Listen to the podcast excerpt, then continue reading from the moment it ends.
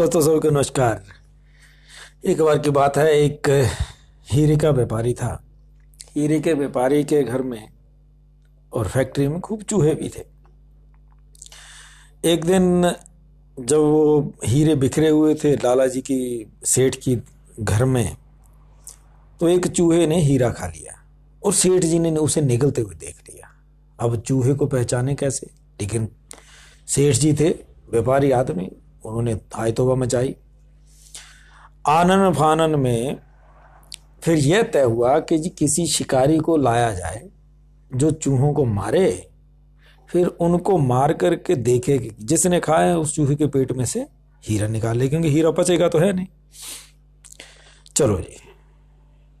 अब इतने में क्या हुआ, जब इतनी चहल पहल देखी तो जितने भी चूहे थे, लगभग सौ के लगभग चूहे थे उनके घर में या दुकान के आसपास, वो सारे बेचारे एक कोने में एक तरफ़ हो लिए।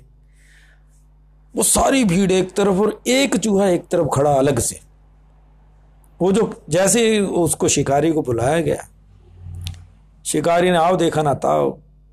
फट से ठाए करके गोली मारी और चूहा मार दिया। चूहा मारा।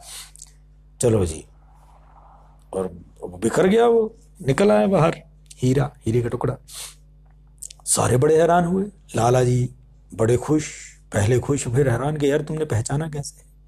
उसने कहा, लाला जी, इसमें हर परेशान या हैरान होने की बात नहीं है।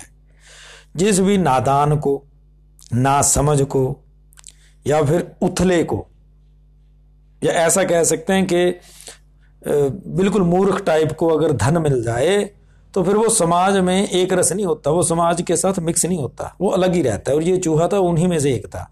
ये हमेशा अब इसने वो खाया, हीरा, अब ये अपने आप को अमीर समझने लग गया। इसलिए सबसे अलग था, मैंने पहचान लिया और ठाएँगे के गोली मार दी।